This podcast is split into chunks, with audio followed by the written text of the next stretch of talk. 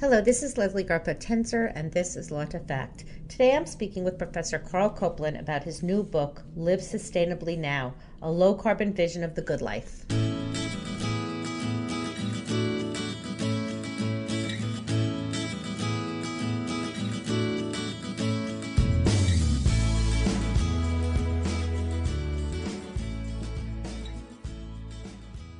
I'm so excited to have my colleague Karl Coplan with me today to talk about his book, Live Sustainably Now A Low Carbon Vision of the Good Life. I love, love, love this book. I care deeply about the environment, but I would not call myself an environmentalist. And after reading this book, I found ways in which I can personally change the way I live my life so I can feel good about contributing to our planet's future. It's an easy, easy read, and it's a really fun read because one of the things Professor Coplan includes in his book is his carbon diaries, where he outlines how he has taken steps to change the way he lives his life so he can live within his goal of that four ton annual carbon budget. Now, that's aspirational. It's never going to happen for all of us. But the book isn't preachy. It's just something you, you can observe about someone else, learn from, and make some changes in your own life. It's a really interesting book and a great discussion. I'm sure you'll enjoy it. Before we begin, I want to remind you that you can help me as always by liking us on social media and subscribing to us on any platform on which you listen to us. And finally, if you're listening to us, chances are you are planning to take the bar exam. I'm offering you $100 off the Kaplan Bar Prep program. Go to www.kaptest.com and click on bar. Enter code Leslie100 at checkout and you'll receive $100 off. Here's my discussion with Karl Coplan. Thanks for joining me. I'm excited to talk to you about your book, Live Sustainably Now. Um, I loved, loved, loved the book. And what I loved about the book was that while you have these carbon diaries, which are aspirational, you're not preachy and you give little specific ideas about what we could do. And the other thing I liked, which is kind of taking off my law professor hat and putting on my Love for People magazine hat, is that what I loved about the carbon diaries is it read like a memoir. It really kind of hooked me in. So I'm wondering, can we? Start? Oh come on, Leslie! I'm I'm not famous enough. I'm not famous enough to write a memoir. I'm calling it a memoir, and you are. can you um, tell me, talk a little bit about these carbon diaries? Well, I mean, I I thought that you know part of the part of the reason I wrote the book is because you know, you, anybody involved in climate change and environmental law, you know, understands what a serious issue it is. In fact, it's really not climate change; it's the climate crisis now. And and there's a you know a lot of advice about there about you know change your light bulbs, recycle, you know, eat locally, go to the farmers market, and things like that. But no no attempt to put it in con, uh, you know in context along the lines of it'd be like you know if you go to the doctor the doctor says hey you got to lose weight you should you should diet right? Well how much should i diet? Well no you should just diet i can't tell you how much right? So it's it's it's not just an attempt to say here's here's a goal in terms of like you know tons of carbon dioxide per year but also you can do it right? And how how do i know you can do it? Because i will do it right and you know it it started out as I'll do it for a year and talk about it. You know there are other books like that already, but not specifically on on carbon impacts. But it's also saying, hey, I got a great life. I'd like to share it with you, right? And I can do all these great things. And yeah, and here's some of the challenges I had in meeting my budget, but I, you know, I could meet all of them, and and it ended up being a great year. And not only that, this wasn't just like a one-year publicity stunt.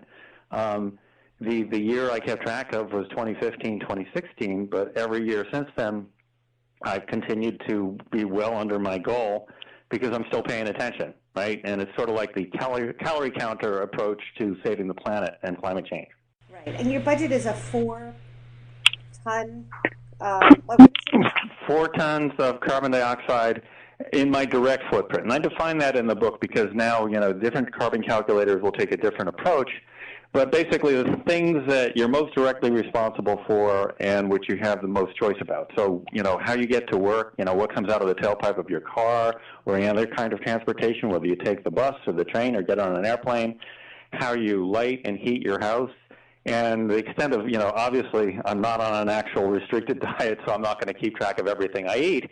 But you know, uh, I know that beef and lamb, because of the methane impacts, have much higher impacts per pound of food than pretty much any other form of food like I, I know I need to avoid those, and I keep track of those specifically uh, as I go through the year too. It's awesome. I mean, look, you you let's let's put this in context. You how you kayak across the Hudson River to get to work. And yeah, but I know I hate to I hate when people point that out because like yeah, sure, I got a kayak to work if I'm going to adjust my carbon footprint. But but you don't. That's the whole point of the book is that you don't actually have to do that. I it happens to be something I've been doing for 20 years now, and it just is a joyous part of my life. But you can also get an electric car, right? And and and and have absolutely no difference in how you get to work if you're driving a car right now, and you're just eliminated a huge part of your carbon footprint by doing it. And that's what's so great about the book, and that's what I was trying to point out. Like you don't in the book you don't expect us to meet your higher standard. You kind of say this is aspirational, but you say you don't have to do this, but there's something between what you're doing now and what I'm doing that will affect change in a very positive way. Exactly. And I mean, you know, when people ask me what is the one thing you'd recommend I do in order to, you know, address my carbon footprint, I actually say just go to a carbon calculator and and look at your footprint for the year so that you know what the big parts of it are. Just, you know, just inform yourself um, because you know many people, most people, even people who are dedicated environmentalists and really care about the climate issue, haven't actually taken the time to say, "Wow, you know, actually those five flights I took last year are more than all you know all my my eating meat for the entire year was," uh, and that kind of thing. Yeah, and actually, you know, it's, I drove past a meat plant in California and have not been able to buy meat in the supermarket ever since. Oh, no kidding. Yeah, yeah. Oh, my goodness. Um, so oh, no kidding. Yeah, it's unbelievable. Um, one of the things you talk about is climatarianism. Can you tell us a little bit about what climatarianism is?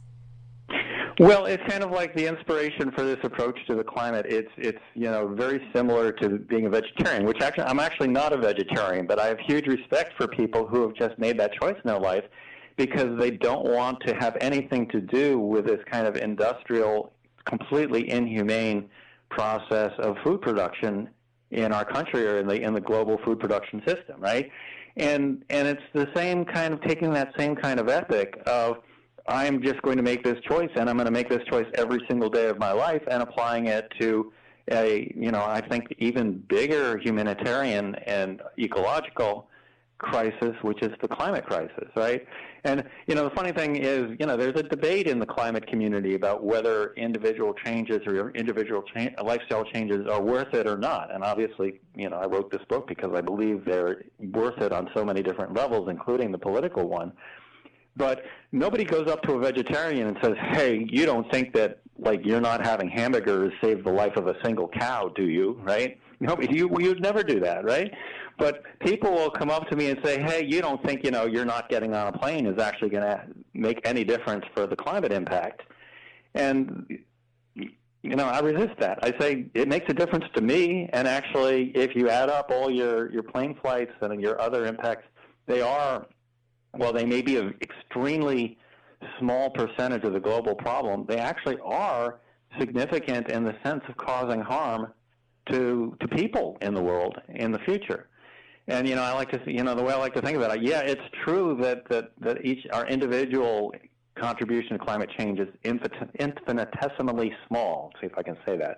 But an infinitesimally small part of an infinitely large problem is still significant. And so our actions are significant in the global sense of the word. Right. I know, I, I agree with you. And, and, and you know, again, as what I love about this book is that it lays out. I mean, there's a, a, you write about solar power and how you don't have to have solar panels to harness solar power, right? And so. Mm-hmm. Yeah, and in fact, like when I looked into it at my house, it's like the solar installers just shook their head when they saw the trees next to the house and said, "Are you willing to cut down all the trees in your backyard?" He said, "No, I don't think so." But what I did do is, you know, I signed up for uh, for a renewable energy supplier, um, which you can do in New York State and many other states right now and then when it became available, actually became a subscriber to a solar farm.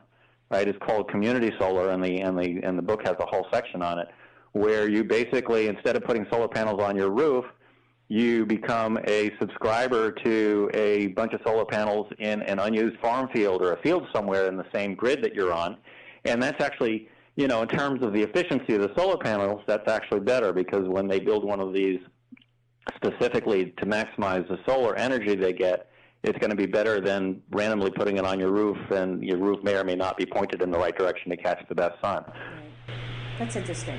Yeah, no, I thought that was very interesting and something that I think I'm going, you know, that I'll look into. I, you know, as again, I'm not kayaking and I'm not riding my bike across country. Can you just tell us? Cause... Oh, but the easiest thing to do is to change your electricity supplier. I mean, that's literally the click of a mouse button on on a website, and you can change to a green energy supplier. And if you haven't done it yet, I mean, I tell people that's first and easiest thing you can do. You won't even notice the difference. And where do you go to do that? Just for people listening? Well, it depends on the state. Um, you know, you, or you could probably. Um, it depends on the state. But if you were just to do a regular Google search, renewable energy or green energy supplier, and put in your utility, right? Um, you'll find out who's offering things, and it's a little complicated because there are different kinds of renewable energy supply. Um, some are you know, some are better than others in terms of being more directly linked to the actual electrical energy coming to your house um, and the book explains that. Uh, but but pretty much anybody in the country has at least one option available to them, if nothing else, buying um, certificates that represent renewable energy equal to their to, to what you're using. I mean, there are companies out there. There's Arcadia Energy is one, and Green Mountain Power in our region does it. But there, but it's all over the country. There are people who offer these these uh, these plants. And you don't even notice the difference, right, in your home? You you'll never notice a difference. Now, you may some of them are actually cheaper than you may actually save money because the renewable energy contract in some cases is actually cheaper than whatever you're already signed up for.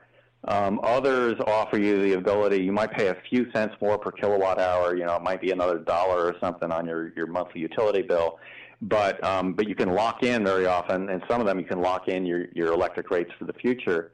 Um, and again, you might end up paying a, a couple pennies more per kilowatt, but you'll never notice it.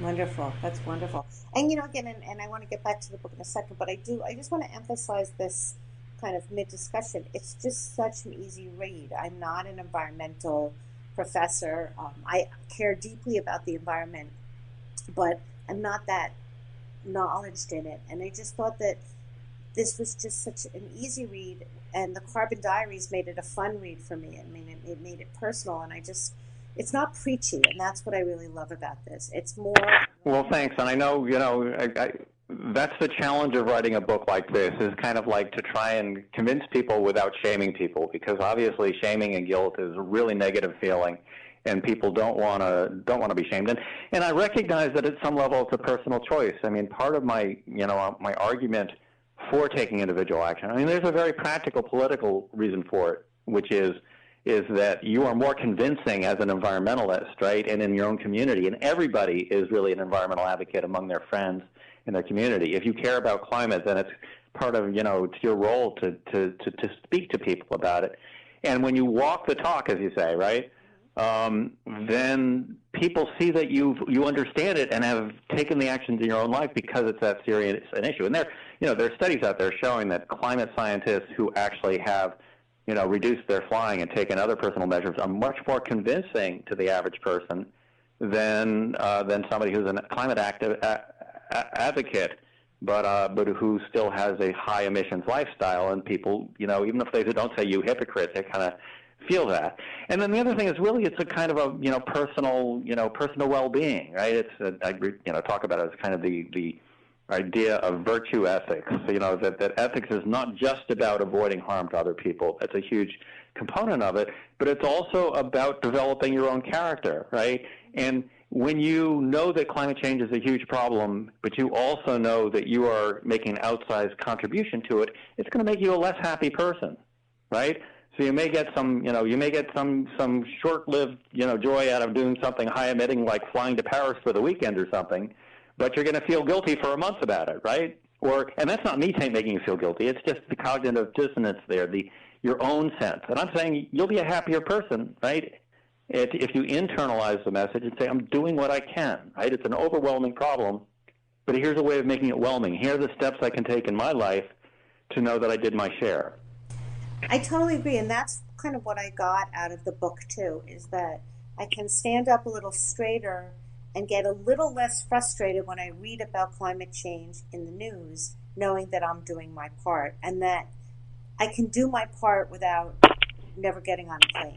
You know, there are things that I can do that I can feel better about. And, I mm-hmm. and you know, just to go back, and maybe this is a silly analogy, but you know, if you want to go back to dieting, you know, you eat that Oreo and you feel great for seven seconds, and then for the rest of the day, you feel like angry at yourself. And I think the same mm-hmm. here. You know, you can't. I can't. One can't read the newspaper and cry about climate change without doing something. And what I love about this book is I mean, to be honest, Karl, just reading this book made me feel like I was doing something because I'm learning about what else I can do. Great, great. Well, I'm glad to hear that. And I'm also, you know, talking about it, right? Because part of the climate problem is that it's like it's like you know it's like sex. You're not supposed to talk about it right? Everybody knows it but it's but but you're not supposed to talk about it right? And and that's why and that's part of the reason that it hasn't until recently begun to make its way up in the political consciousness. It's like the elephant in the room that nobody is willing to point out and if you talk about what you're doing in your own life, right? It, it again, it's it's the start of a conversation. Well, what what should we do, be doing politically too, right? How should we be organizing, right? You know, maybe we should call our representatives and tell them that we want them to put climate on the top of the agenda and not have it as, oh yeah, that's another issue out there. Right.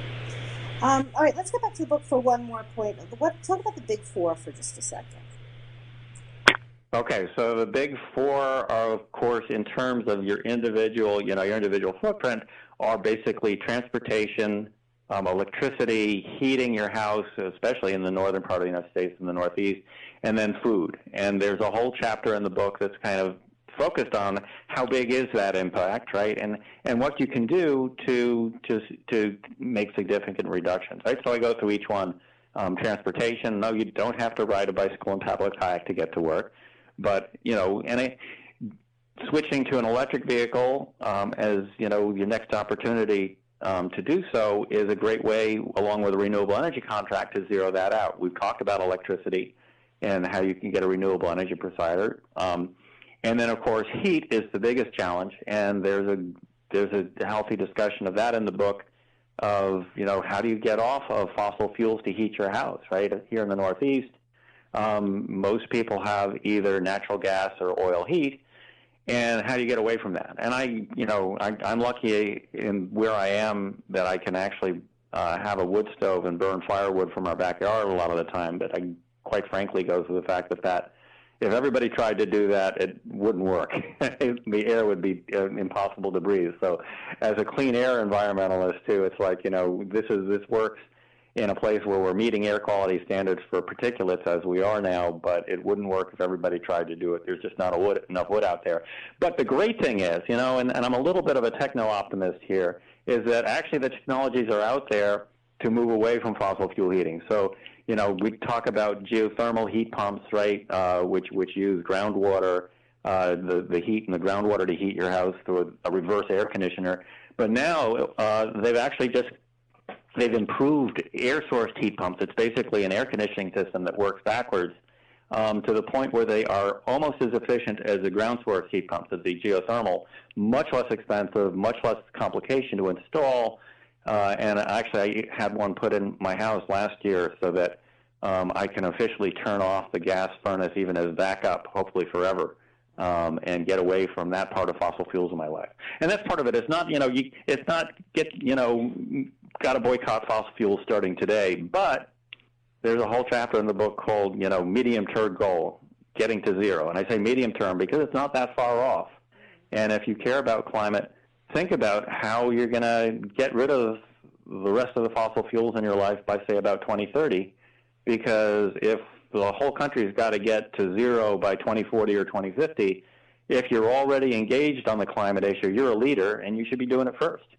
And you can. Yeah. So, so where do you go to find your carbon footprint? Well, okay, they, I, there are a bunch of different calculators, and it's funny. I've never found one that I'm completely satisfied for every issue. So, like, mostly carbonfootprint.com has got um, good calculations, but for some reason they really, really, really understate uh, the carbon impacts of taking a train. Don't ask me why, but it's like um, based on research I did they come up with a, a number that's like one tenth of what the calculation based on the Union of Concerned Scientists um, calculations are.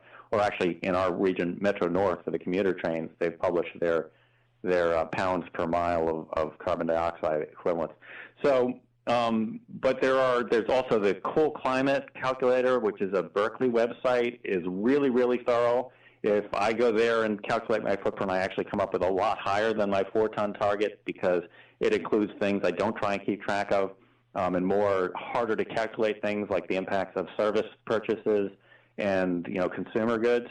Um, but that is really thorough and also compares you not just to the national average, but to people in your community, and that's really really useful. So those are two that I like. But I actually made my own kind of spreadsheet, um, and and actually have my own little spreadsheet on my my smartphone to keep track of things on a daily basis for my my core goal of keeping under four tons. Wow. How many years in a row? Uh, there, there should be an app, but I haven't found the, the app. There's a couple of people out there with a with with kind of more generic apps, but I haven't found one that that could really keep track on a daily basis like I like I like to. You know what? There's there's. there's I think you need to make it yourself. yeah, I wish I had. I wish I had the app making skills. My son is a, a, computer scientist, and I actually asked him if he'd do it for me. He kind of shook his head. He's not interested, unfortunately. know that, you know what? I did. You know, I can't figure that out. I've asked my son to do a few of those too. My son has not figured out how to help me with the sound of my podcast, but that's okay. Um, so how many years have you been doing this? How many years have you been keeping? So I mean, I you know, I kept I started keeping track on a daily basis. You know, the 2015, 2016 academic year, so uh, September of 2015 through August of 2016, and I've been doing that since. Um, before that, I already had that kind of rough four-ton goal, but I would more more likely just estimate things at the end of the year using something like carbonfootprint.com. And so it really goes back to about 2012 or so that I started, you know, consciously just you know making choices to reduce my carbon footprint. Um, and probably 2014 or so that I uh, that I started making sure I calculated every year and be, and came up with a four ton goal. And yes, I did. I finished my calculations for 2019. Uh, you know, January December, the calendar year, and I came up with something like 4,300 pounds which works out to about about two metric tons. So I'm actually at, at half of my goal. So I could have got on a plane this year. I could even have got on a plane this year. Um, don't tell Robin, my wife, that because she's she's always saying, "Why won't you come with me on my travel?" I said, "Because I'm doing this thing." but uh, sure, no.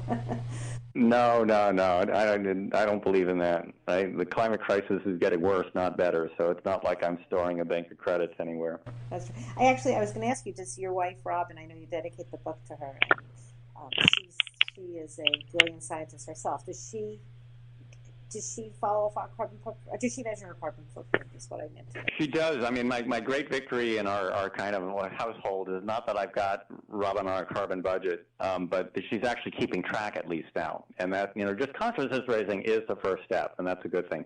She's she's serving as president of the American Geophysical Union um, this year and last year. Um, uh, and so that involves a lot of really compulsory tra- travel that she just can't avoid. And of course, she's also involved in Antarctic Arctic research, uh, ice sheet research, which of course involves um, traveling to polar regions from time to time. Um, and so that you know that's that's kind of a different category entirely. Um, I will not begrudge anybody the need to travel to Greenland to study the ice sheet in order to figure out how fast it's going to melt. That makes sense. Fair enough. All right. So one last question for you what if, if for listeners, what's one thing, one easy thing a listener can do to help eliminate, or I'm to help reduce, I should say, their carbon footprint? Well, I already mentioned just, just switching to a renewable energy supplier would be like the, the usually the easiest easiest thing with the biggest bang for the buck.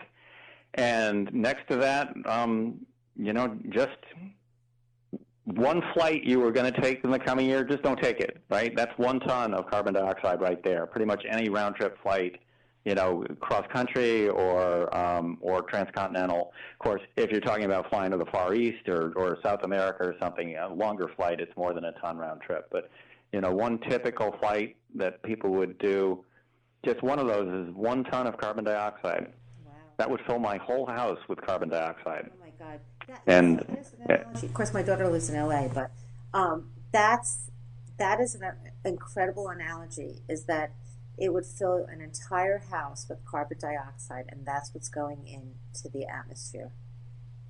So every time you stop and limit your carbon your carbon footprint, you're saving that much more carbon dioxide. Uh, One house full, one house full of carbon dioxide. Yeah. Wow, that's pretty scary. That's pretty scary. Um, all right, well, thank you. So the book is available at Amazon, and where else is the book available? Um, it's available at hopefully. Uh, well, you you may have to order it through your local independent bookseller, which we should all support, right? Um, Barnes and Nobles, Target, Walmart, all- all the online retailers have it too, and uh, and of course Columbia University Press, which is the publisher. They'll be happy to sell it to you directly if you go to their website. It's great, and it's called "Live Sustainably." Live sustainably now: A low carbon vision of good life by you, Karl Coplan. It is a great read. It's an easy read. I was amazed at how easy a read it was. It was just it's just fabulous. So I'm so thrilled that you took the time to speak with us, and I'm glad that you're fighting the fight and you lead by example, and it's so impressive. So thank you so much. Well, you can tell I love talking to people about it. So thanks for including me in the conversation. Thank you. So that's my discussion with Professor Karl Coplan about his book Live Sustainably Now: A Low Carbon Vision of the Good Life. It's available on Amazon, Barnes & Noble, but why not drive to your local bookstore to buy it? You can save some carbon footprint. And a reminder if you're thinking about taking the bar, that check out Kaplan Bar Prep. Type in code Leslie100 to save $100 on your bar prep package. That's it for today. Have a great week.